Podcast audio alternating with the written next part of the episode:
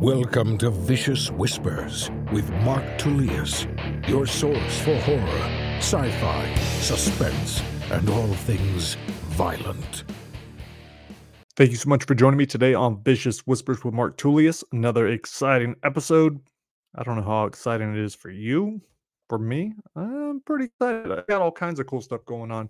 Not only will we be reading from Try Not to Die at Ghostland, my daughter will be reading chapter four, and I will read the death scene from last week. Those are a lot of fun. There is a group on Facebook, Try Not to Die at Ghostland. Readers are sharing their favorite deaths, how many times they died, all that kind of fun stuff. I still want to put together an app for that that can where everyone can track their deaths, what their favorite deaths were, you know, what percentage they survived, what location they're reading. I thought that'd be kind of cool to see people dying all around the world. Nah, I don't want to see people dying all around the world. I want to see people reading, trying to die all around the world and killing my characters, our characters in those books. Again, something I could not do on my own. I'm pretty excited about it because, yeah, putting out book seven. I'm about to finish up back at grandma's house. That one is going to be a much shorter book, probably only half the size of these other ones. I'm doing that one on my own, but pretty sad, pretty disturbing stuff. And after that, I will do the Dark Fairy Tale probably Super High. I think Dark Fairy Tale and Super High are going to be coming out on Kindle Vella before they come out in print. I'm not going to rush those as much. Part of the reason is I just had a great talk with an agent, and she would like more. We, we talked about a series that I had pitched to her that she really liked. So I'm going to start working on one of those novels. I'm not sure if I'm doing it on my own or with someone else. So a small little break from Try Not to Die while I focus on that. The really cool thing about it too is I kind of feel like, do I want to do it? Do I not want to do it? The thought of not taking advantage of a proposal being accepted by an agent, that would never have crossed my mind before, especially a good agent that I would want to work with.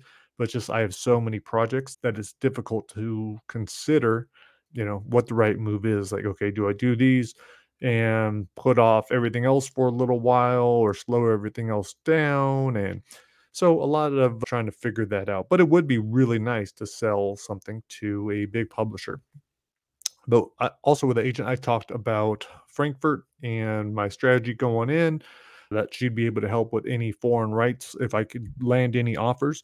So now I am looking at that. One of the things I was doing this week was fixing up my Frankfurt, the Buchmesse directory. So my listing in there. So I had that kind of stuff.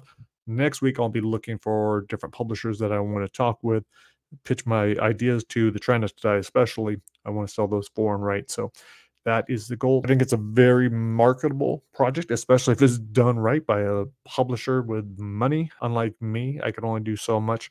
I'm doing so many different small things that it's really hard to spend time doing much of anything. Like Try Not to Die at Ghostland. I shit, I don't even know the last time I posted. I post on social media every once in a while, but because of how many books there are and if I'm even posting on a book, like who knows how many times I'm actually sharing that kind of stuff. So I don't do a great job with that. I just got a lot of shit going on. Anytime that you guys are able to do that for me, I sincerely appreciate it. It's super cool having readers who enjoy my work that are looking forward to my work and my co-authors work. So thank you guys for that. But yeah, sharing the podcast, sharing reviews, sharing any kind of recommendation is super awesome and always much appreciated. All right. Now on to jiu-jitsu. I was all pumped about it last week. I went to open mat on Sunday and that was awesome. Got a lot of rolls in, felt really good, really strong. I signed up for ADCC. I registered, did all that. I was proud of myself. My wife and I each had a private lesson with a brown belt from 10th Planet Las Vegas. We'd just seen him compete the night before, subversive Jordan. That was awesome. Learned so much in such a short amount of time. So, super cool. Excited about that. The next night, one of our teammates who was going to compete, she really injured her knee in practice. And another person that was going to compete on the team had a bad knee and someone else was hurt. So, the team decided to cancel. So, I am not going. If it was local, I think I would still go, but I'd have to fly to Scottsdale, which I really don't care to do, and be in that heat and just spend all that time. So I'd rather do that closer to home. I'd rather do it with the team. So since they are not doing it, I am just going to have to figure out whether or not I can get money back or just put it to the next competition, the next ADCC Open. I also had acupuncture this week to work on. And I just focused on my knees because my knees are a wreck. But also had a good talk with my surgeon who was telling me, he's like, "You know what?" He's like, "If you're able to compete, if you're able to train, if you're able to do all these things and you're just having to deal with the pain, he's like, I suggest you just do it." He's like, "Surgery will be for when you can't do the things that you want." So I really liked his approach. I'm still going to go and try to do the stem cells and other things to heal, but the knee does seem to be getting a little bit stronger. Sure, I might blow it out on the way, but that's a risk I'm willing to take. And then I'll do the surgery because he said it's a long recovery. ACL is torn and the meniscus is all messed up. He said we could go in and remove some of the meniscus, but even that would be like three weeks off. And I don't see the point. And he didn't see the point either fixing my knee because my hip is in such bad shape. And then he said there's also a problem if I fix my hip first, the knee is going to be a problem for rehab. And I shouldn't do both at the same time. So we'll see. Hopefully, I'll never get to that point. Uh, maybe I will be dead before then. Try not to die before a fucking hip replacement, right? I wasn't sure what I wanted to talk about besides Ain't No Messiah being free. So I asked the Dark and Disturbing Fear-Filled Fiction group what I should talk about today. I think they had a couple, well, I know they had a couple questions. Here I am pretending like I haven't already read this shit. I just forgot what they were. I wasn't really paying close attention, but we shall check it out now. Awesome. We have three questions. The first one is from Emily. So, which to Ghostland Death Scene was the hardest to write, and which was the funniest? Hmm. Well, I didn't write all that many of the death scenes. I helped Duncan create them, but he really did the writing. I can't take credit for much of this book. Which ones were super disturbing? Man, I don't know. One that one thing that just bothered me quite a bit was the killing of the little baby, little baby Michelle. Can't believe Duncan forced me to do that. Um, I didn't really fight him, so that was a little bit hard. Wasn't sure about that, but it wasn't like too crazy or anything. But that wasn't a big deal. I don't know. There were a lot of cool ones. I really love what he did with the characters of the magician. I don't I forget his name and his assistant. So that one was a lot of fun. One that I talked about on the podcast when I first came up with it, pulling Lucy up in the air and ripping out her hair. I thought that was a lot of fun. So those were some of the ones I kind of remember, but man, it sucks because you know, so much of that is already gone, so much of it is already forgotten. If I had done more of the writing, maybe I'd be remembering, but it's like, okay, well, I've been thinking all, you know, there's been Death Fest since then, all those deaths. Then there have been starting to think of all the dark fairy tale deaths, and some of those are so fucking brutal. That's part of the reason I'm just taking a little break on it. And then I've been doing the deaths for back at Grandma's house. So I was like, okay, what was it for fucking Ghostland? What were the ones in Wizard's Tower? What? So definitely, but those are some of the ones that stick with me. I think reading through it, reading through the death scenes is going to be a lot of fun. That will spark my memory. And we have to remember, I'm a 50 year old stoner with a lot of memory loss from getting hit in the head, partying, all those terrible decisions. All right, Alvin, Alvin, Alvin, are there any unique tools or techniques used to keep track of the story paths and outcomes in the Try Not to Die books? Hmm. Tools or techniques I use to keep track of the story paths and outcomes? Not really, man. The um, on the very first Try Not to Die, not at Grandma's house, but the one that was the basis or or the precursor to Grandma's house. It was at a Grandma's house, but had nothing to do with the story. For that one, it was going to be interconnecting paths. It was going to be all over the place. So I drew this giant map and had to really lay it out. That one was incredibly complicated.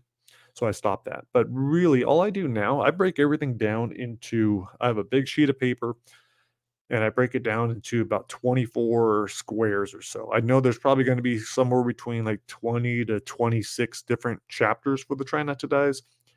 And then I realize, okay, well, that chunk is probably going to be the start. What happens in those first four blocks? And then just write them in. And then the same thing for, you know, the, the finale is going to be the last probably three to four blocks. What happens there? And then fill out the rest. And then just for keeping track of the deaths, I, I like to keep them separate. I like to keep the main story in one place and, you know, list what the deaths are for the scenes, but then do the deaths somewhere else and do them later I think before I used to I didn't really have a preference on it whether or not we hit the death scenes as we were writing because I was like, well, you don't want to lose it if you have it. But I found it's better just to write the whole story. Then you can find the, the decisions. You'll know the scenes better. You'll know the whole story better. So that is what I recommend to my co-authors, like Alvin. His book is going to be awesome. All right, we got Don Young. Prepper bug out bag question. What do you have in your vehicle that would help if you broke down and needed to survive a horror movie all on your own scenario? Hmm, what do I have in my car? I guess I could go out and look, but I probably don't have shit. I probably have a bunch of trash. I could throw trash at people, enough to light a fire with, keep me warm for a night. What else is in my car? I don't know. Probably something in the back. Probably something metal, something I could use to bash someone's head in. I'd like to do that. I have a couple books in there. Maybe I could barter those for some liquor and cannabis. There might be some cannabis. No, there's no cannabis in there. I wouldn't have cannabis in my car. But yeah, no weapons. There might be money. I could probably buy something if money's still useful. But yeah, I think I'm going to have to try to take someone else's vehicle possibly their life. Hopefully, they're a bad person. Hopefully, they had it coming. I wouldn't want to hurt an innocent person. But then again, odds are they already have a gun and they shoot me because they were better prepared, unlike myself. All right, Don, thank you for your question. Sorry, I don't have a better answer. All right, guys, before we go, Ain't No Messiah, remember, that is free on Kindle Unlimited. I read Lisa's review of it the other day. Thought that was awesome. Let her know how much I appreciated it. But I thought it'd be fun to read. Oh, wow. We don't have a one star review. I thought this thing for sure would have a one star review. It's probably had a lot of people that did not finish, but which is cool. So let's go with the two star reviews. I think this is a good way to tell you what the book is about because I don't want you reading it if it's something that would offend you. For sure. Don't want that. All right. Teresa, it started as a good idea. This type of book is normally right up my alley, but I give the story to be a long and winding road, too winding for me. The story starts out interestingly enough, but doesn't paint a clear enough picture. Then it skips around and around with bits of information. I'm assuming to keep you hooked, but it bored me. It took way too long to get through this book. I like the idea, the story map, just not the way the story was told.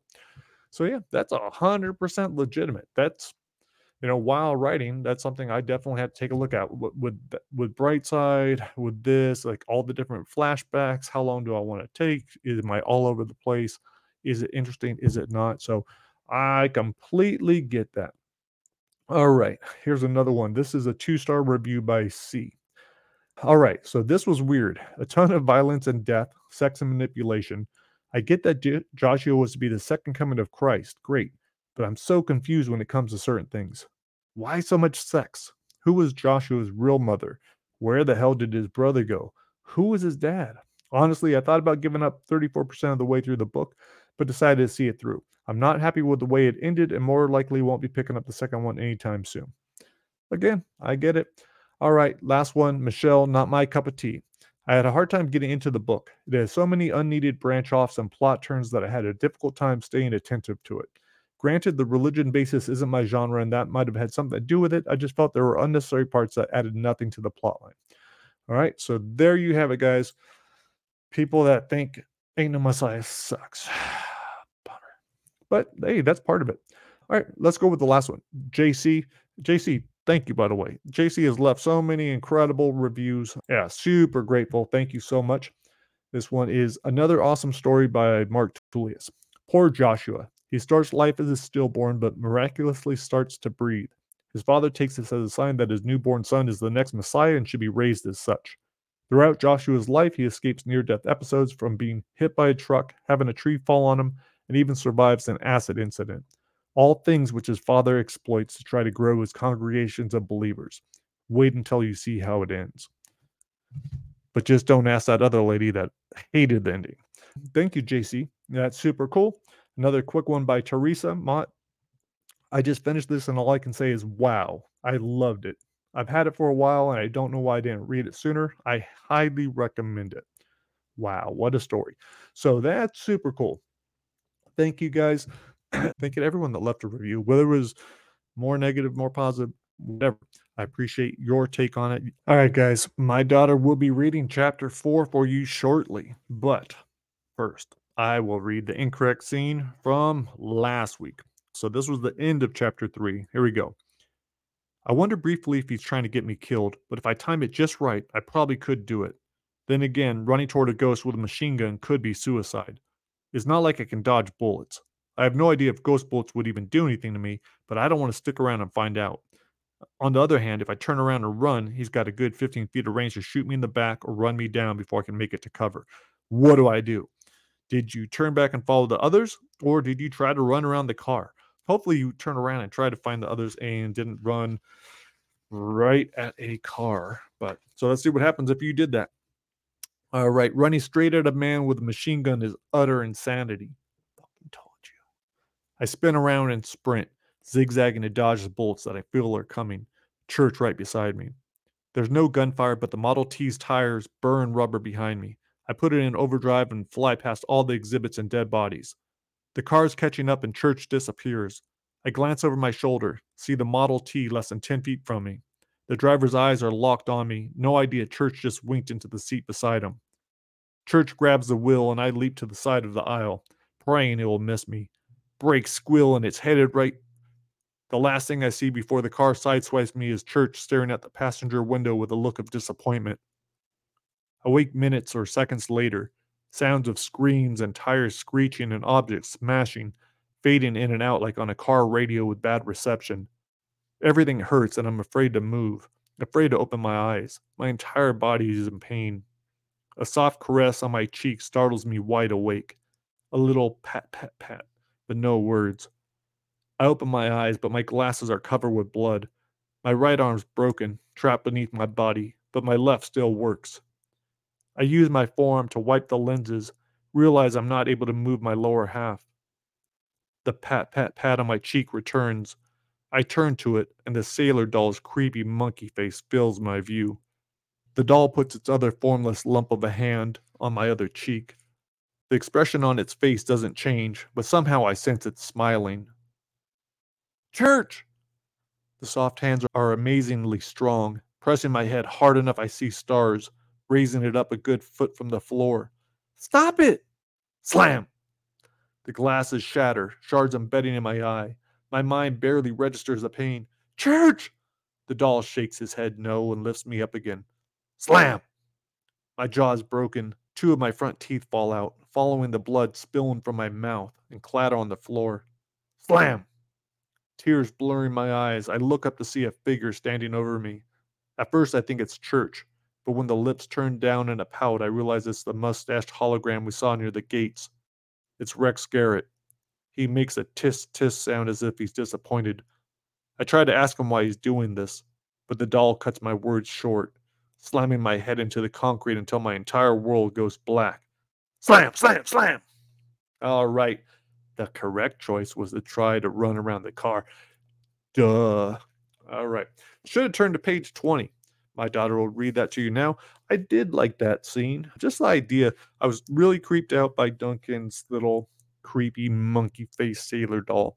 So I thought it'd be fun for him to, with his soft hands, to pick up the head and smash it over and over. So, Emily, I did enjoy that one as well. I'm sure there's other ones that I like way more, but that one was fun.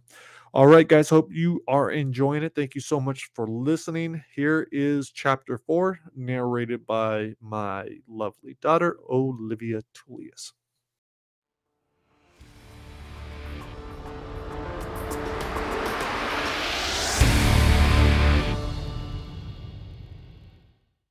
Despite every instinct to save my own life, I run straight for the car in front of the doors, just as the driver steps out and spits out his cigar, which lands like a wet turd on the polished cement floor. I hadn't noticed Church disappearing from my side, but suddenly he reappears, sitting behind the wheel of the car. The driver levels his machine gun at me, holding it over his left forearm like a waiter pouring wine at a fancy restaurant. This is it. I'm dead. I survived a near collision yesterday, only to get murdered by Al Capone's stunt double today. I want to close my eyes, but seeing as I'm running like the wind, I'd likely trip and fall. Instead, I keep pressing forward, hoping his gun jams, and wondering what the hell Church plans to do behind the wheel.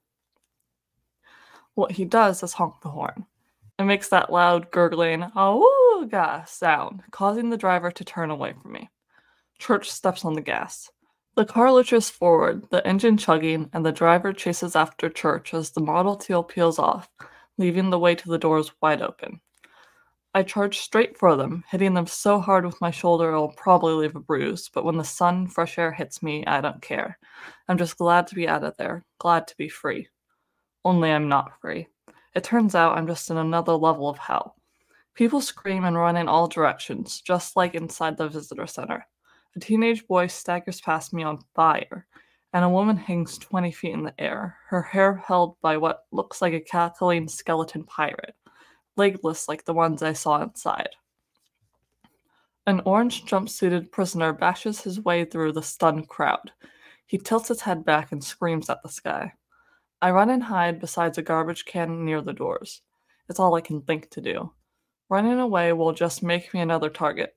The boy on fire stumbles into a potato tornado stand, and the flames spread up the side of it. He's smoldering on the ground while the human inferno melts the menu signage, and burns the thatch roof. The ground shakes with an enormous boom as the propane tank in the chip stand explodes. I shade my eyes against the white fire brighter than the sun. It's maybe 30 feet away from me, but the heat from it's practically roasting me, like a bad sunburn. When I risk opening my eyes again, it's still chaos. People have ducked for cover, and the woman hanging by her hair kicks and screams as the pirate carries her away. Where the hell is Church? More importantly, where are Gabby and Eli and Jordan? Have they escaped? Are they still somewhere inside Legion House? Or are they already dead? My heart hurts. My skin hurts. I can't take these screams anymore. The smell of that kid burning and the grease from the potato stand is making me nauseous and sickeningly hungry. Shadows descend over me, blocking out the sun. I'm paralyzed with fear, certain it's the zombie prisoner I saw in the crowd, until I remember ghosts don't cast shadows. I look up at the two men who stopped right in front of me, both of them peering around frantically. The older one, with wavy silver hair and sandals with sport socks pulled up to his calves, looks down and sees me. Oh my god, Damien, he says, his brown eyes going wide. Would you look at this poor girl? The younger guy, Damien, I guess, notices me, and his blue eyes fill with pity. He holds out a hand. Come with us, Damien says. He's Hollywood good looking. Coiffed hair, perfect tan, white teeth toned under his too small t shirt. I shake my head. I just want to stay hidden until church gets back, but these two are ruining my hiding spot. You have to come with us, the older man says, looking at Damien takes the silver haired man's hand with the one he's not holding out to me. I know they're trying to tell me without telling me that they're a couple, that I'll be safe with them. We can protect you, Damien says, looking very near panic. You'll die out here on your own. Is he right? Should I go with them? It probably wouldn't hurt to have other people around. But I need to wait for Church. He's helped me this far. I'd be dead already if not for him. I would have died yesterday. A miserable thought cursed me that if I'd been hit by the car, I wouldn't have to endure this massacre. I'm waiting for someone to tell them. The silver haired man looks annoyed. We'll help you find them. Without waiting for my reply, he grabs me by the shoulder and yanks me up. I stumble forward and Damien catches me in his arms. I must look like a scared puppy because he hugs me and pats my back. It's going to be okay, he says. No, it's not.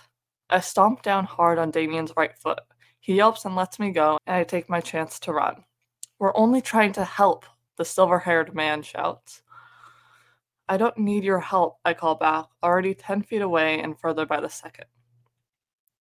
A blood curdling scream stops me next to the burning potato stand, the stink of grease and charred human flesh prickling my nostrils, making me gag.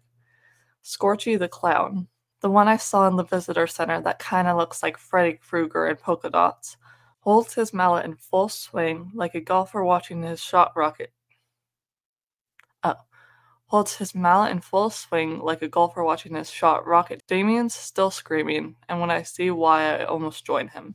His silver haired partner has been decapitated. The severed head rolls towards me as the older man's headless body crumples at the knees and falls towards the ground. You bastard, Damien shouts, grabbing at the gore streaked head of the mallet. They fight over it, but the clown doesn't seem too bothered. His blank white eyes watch the severed head roll to a stop by the burning kid. The silver hair catches fire and burns with an awful smell. Run, you idiot, I wail to Damien, too scared to say it out loud. But Damien, the action star, still thinks he can fight his way out of this. They thought they could save me, but they couldn't even save themselves. Or maybe they would have if I hadn't rejected them. Maybe we would have gotten away in time. Too late to change my mind now, with the elderly man's head and overcooked marshmallow next to a pile of charred flesh and bone that was only minutes ago a teenage boy with his whole life ahead of him. Damien grabs the mallet with both hands and pulls, which finally attracts Scorchy's attention. The ghost regards him without expression, then simply lets go of the handle. Pulling the old prank Damien was too scared out of his mind to expect. The mallet smashes into his face and he falls flat to his back. Scorchy points at the prone man, his gloved hand looking like the Arby's mascot got too close to the oven, and throws back his head with a horrible gurgling laugh. He bends to pick up the discarded mallet, regards it a moment, then rests it over his shoulder and chooses instead to stomp down hard with one oversized red shoe, squashing Damien's movie star face like a grape. A little squeak of terror escapes me. I slam a hand over my mouth, but it's too late. Scorchy's head whips around at an impossible angle, his milky white eyes staring straight at me. With a vain hope that Church will come and find me, I dash back the way we came, around the side of the visitor center towards the gates, where I know there's a security station and probably one or two of those swole guards who checked our bags and purses on the way in. Speaking of which, I must have lost mine somewhere between the hiding in the closet and running, meaning I lost all of the money I brought with me and my phone. Not that either would have much purpose since my phone lost service the second we stepped through the gate. Ghostland seems to be a literal dead zone. Still, I haven't been anywhere without my phone since I don't remember the last time, and it feels wrong to be without it. A screech from above startles me, and I duck just in time as the skeletal ghost, wearing an eye patch and with tattered clothes that flap like wings, shoots over my head. I can't tell if it's the same pirate who dragged that woman away, but I hide behind the ghost your selfie booth to wrap my ponytail into a tight bun at the nape of my neck, giving them less chances to grab me. We were just here half an hour ago, ghosting our own selfies.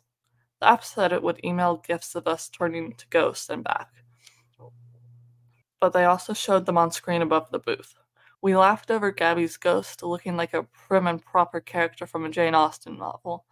Jordan's looked like a stoner slacker from the 70s, which was actually pretty fitting.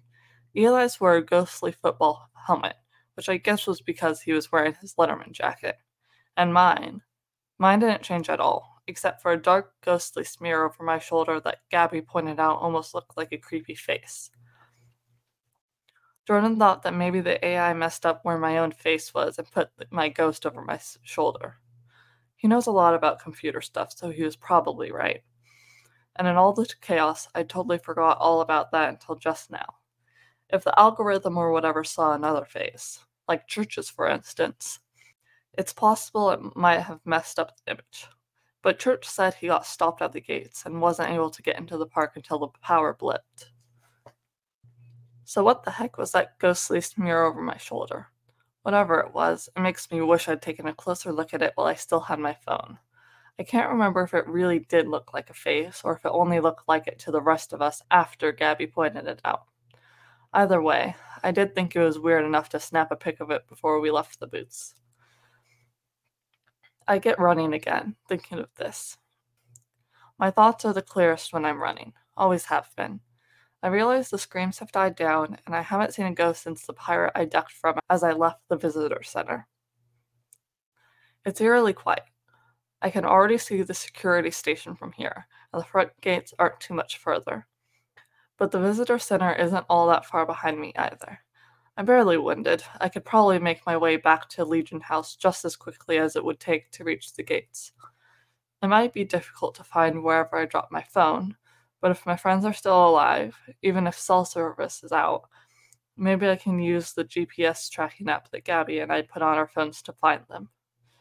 If Church was lying about not being able to get through the gate with us, I need to know why. If it wasn't church, I might be in more trouble here than I thought.